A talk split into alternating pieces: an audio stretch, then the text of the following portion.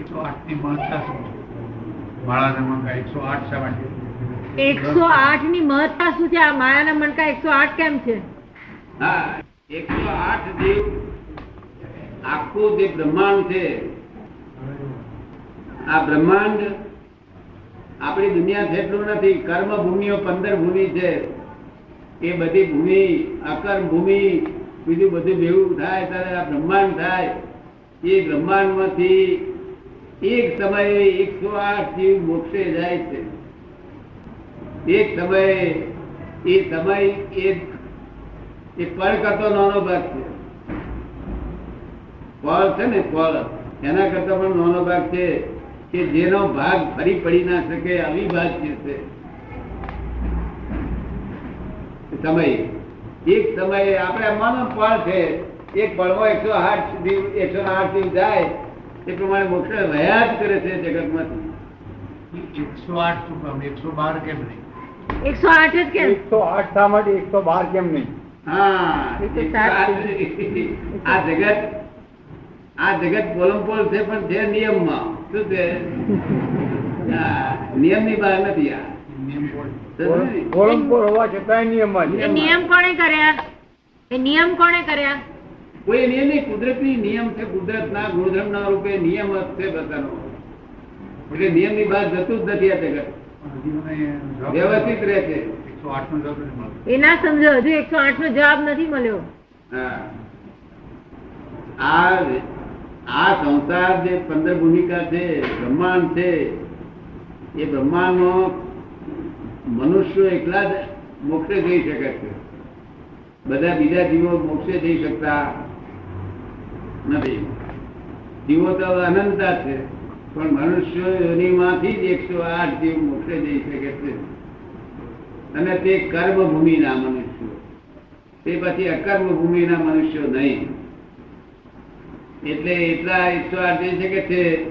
હવે છતાંય આ સંસારમાં એક પણ જીવ વધતો નથી ને ઘટતો નથી.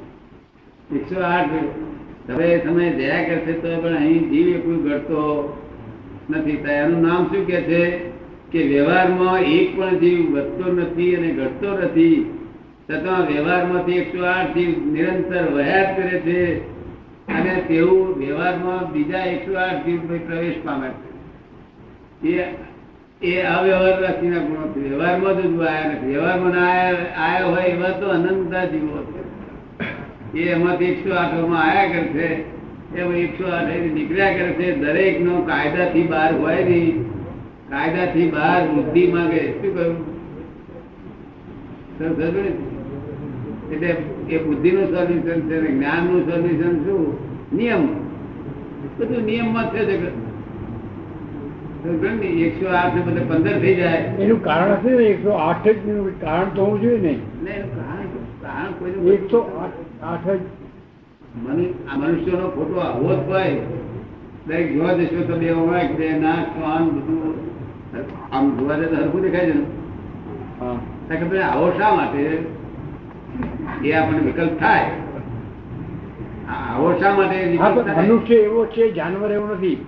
એ આપણે સરકારને કહી શકીએ ને દાદા કે મનુષ્ય એવો છે જાનવર આવો છે. સ્ત્રી આવી છે પુરુષ એવો છે એ સરકારને થાય છે તો આ એક તો આઠ જ કેમ?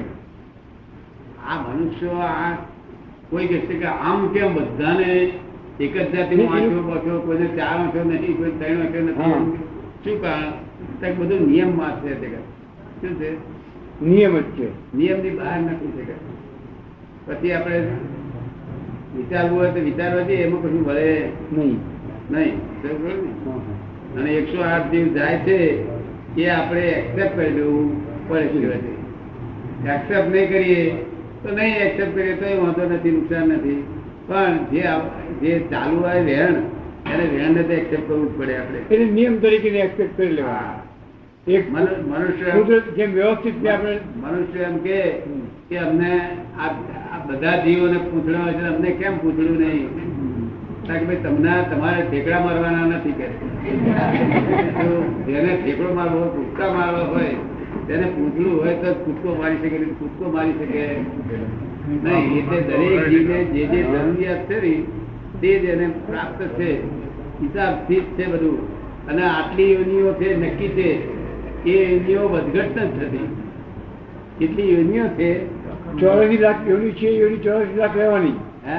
ચોરાસી લાખ યોનીઓ રહેવાની છે. ચોરાસી લાખ યોનિમાં એક યોની વધતી નથી એક યોની ઘટતી નથી. જેમાં ચૌદ લાખ યોની મનુષ્યોની છે.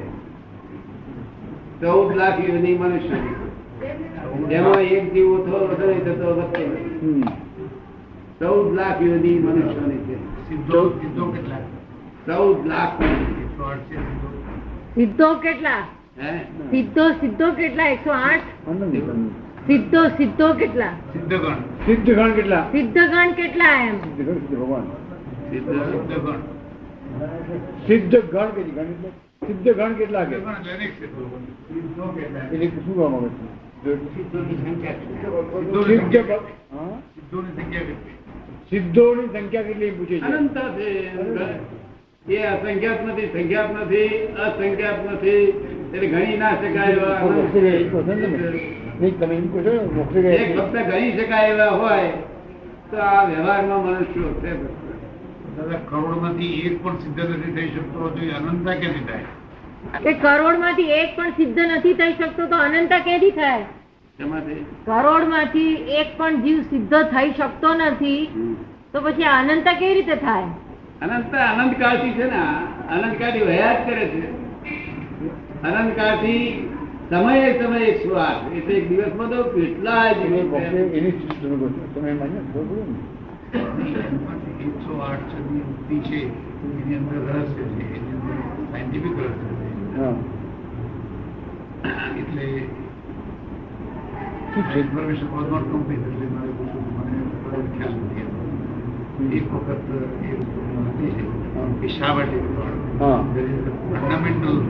આન્સર હોય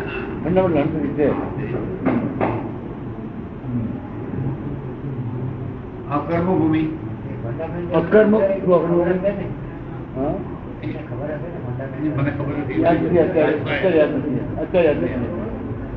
અકર્મ ને? અકર્મભૂમિ શું છે?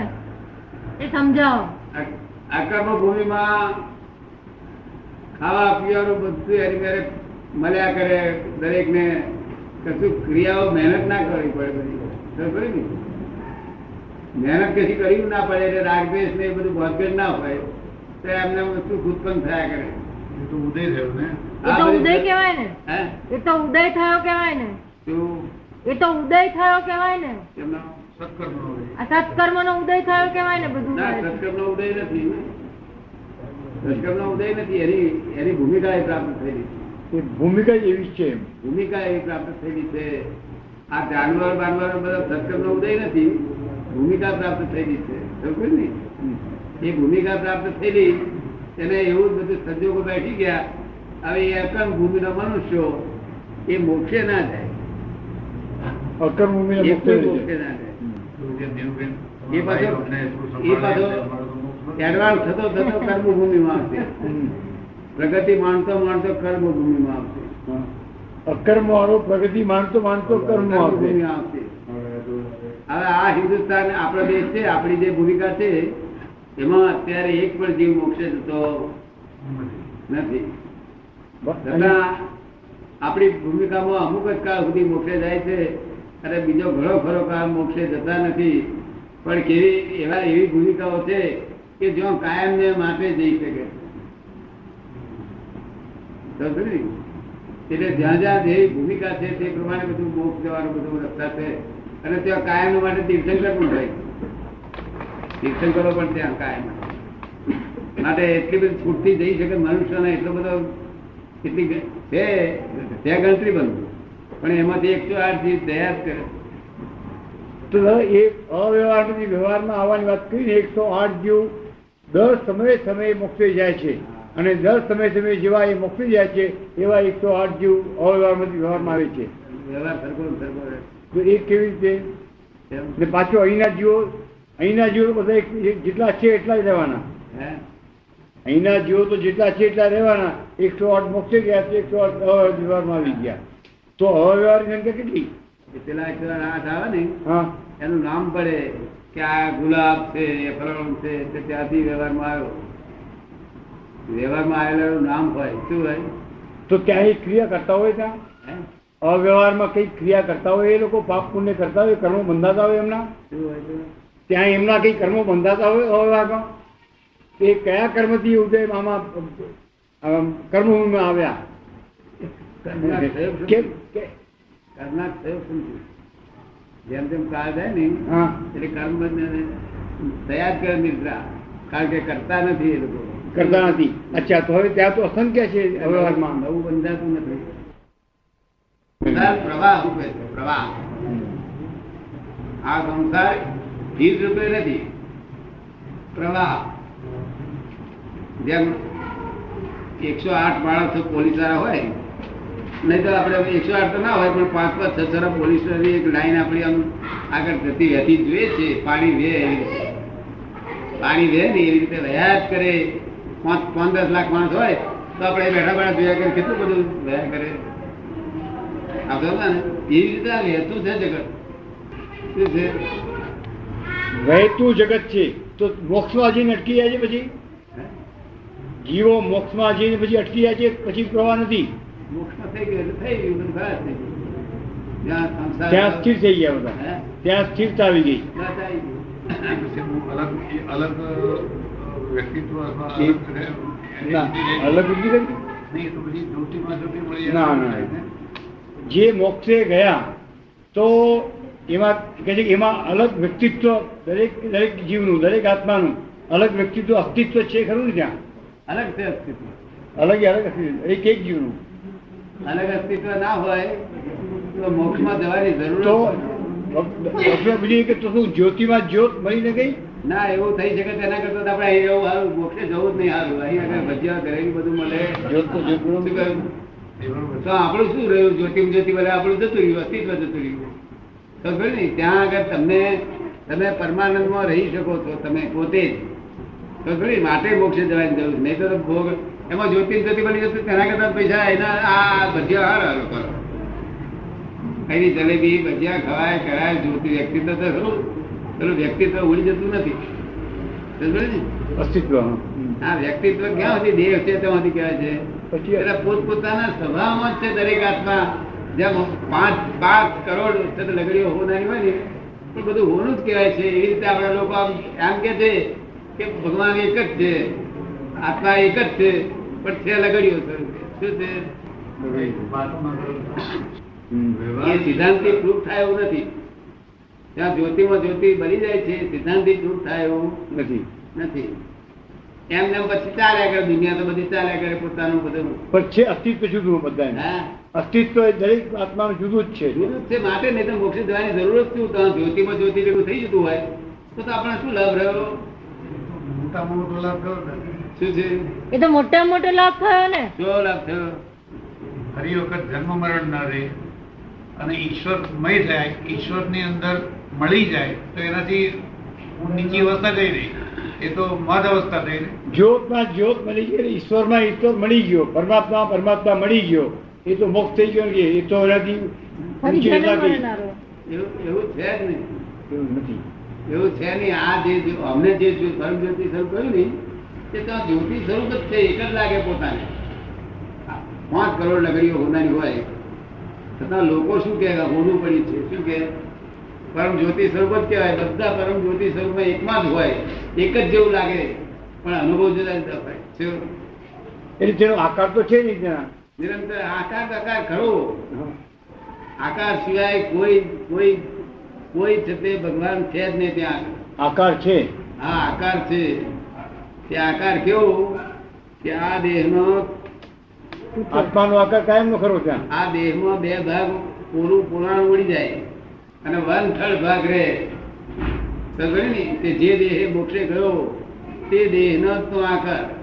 જે દેહ મોક્ષે ગયો અને ઋષભદેવ મોક્ષે ગયા હોય તે એટલા ફૂટનો આકાર. કોઈ પાંચ ફૂટનો આકાર કોઈ પાંચ હજાર ફૂટનો આકાર કોઈ પાંચ છ ફૂટનો આકાર એમ જુદો જુદો આકાર તો તેમ જ છે. મોક્ષે ગયેલા ફરી વખત જન્મ ન લે. મોક્ષે ગયેલા ફરી જન્મ ના લે. હે? મોક્ષે ગયેલા ફરી જન્મ ના લે. જન્મ મોક્ષે ગયેલા નહીં પણ કોઈ કોઈ કોઈ જો કઈ જ્ઞાન પામ્યા પછી પોતે જાતે ફરી આમાં અહીંયા આગળ અવતાર તો લે નહીં જાતે અવતાર કોઈ મૂર્ખ હોય તો લે. જાતે અવતાર માના પેટમાં કોણ આવે. એટલે આપણા લોકો શું કે છે? કે છેલ્લા અવતાર હોય તેને આપણા લોકો કે જાતે આયા આપે છે. જાતે આયા. હા જાતે હું કલ્યાણ કરવા માટે આવ્યો છું. નિમિત્ત ખરું પણ જાતે કોઈ આવે નહીં મારી જાતે આવે. નહીં. કોણ માના પેટમાં આવે? આવે નહીં પછી નહીં આવે. સમજ પડી? એને મોક્ષે ગયા પછી? ફરજિયાત આવવું પડે છે. શું થાય છે? ફરજિયાત આવવું પડે છે? હા મોક્ષે ગયા પછી કોઈ આવી શકે નહીં. આવી શકે છે અહીં જે જન્મ થાય છે ભગવાન થાય છે ફરજિયાત થવું પડે. ફરજિયાત કેમ થયેલા ફરજિયાત કોણ માતાના પેટે અવતાર ના ને લોકો શું જાણે છે કે કેટલાક લોકો એવું માન્યતા છે કે આ અવતાર લઈને આવ્યા છે અહીંયા આગળ ભાઈ અવતાર લઈને આવે નહીં તો તો એ છે વાત જ ફરજી મરજિયાત કહેવાય. અને મરજિયાત હોય તો ફરી દર વખત અવતાર રહીને આવે. એને શું ખોટું પડે?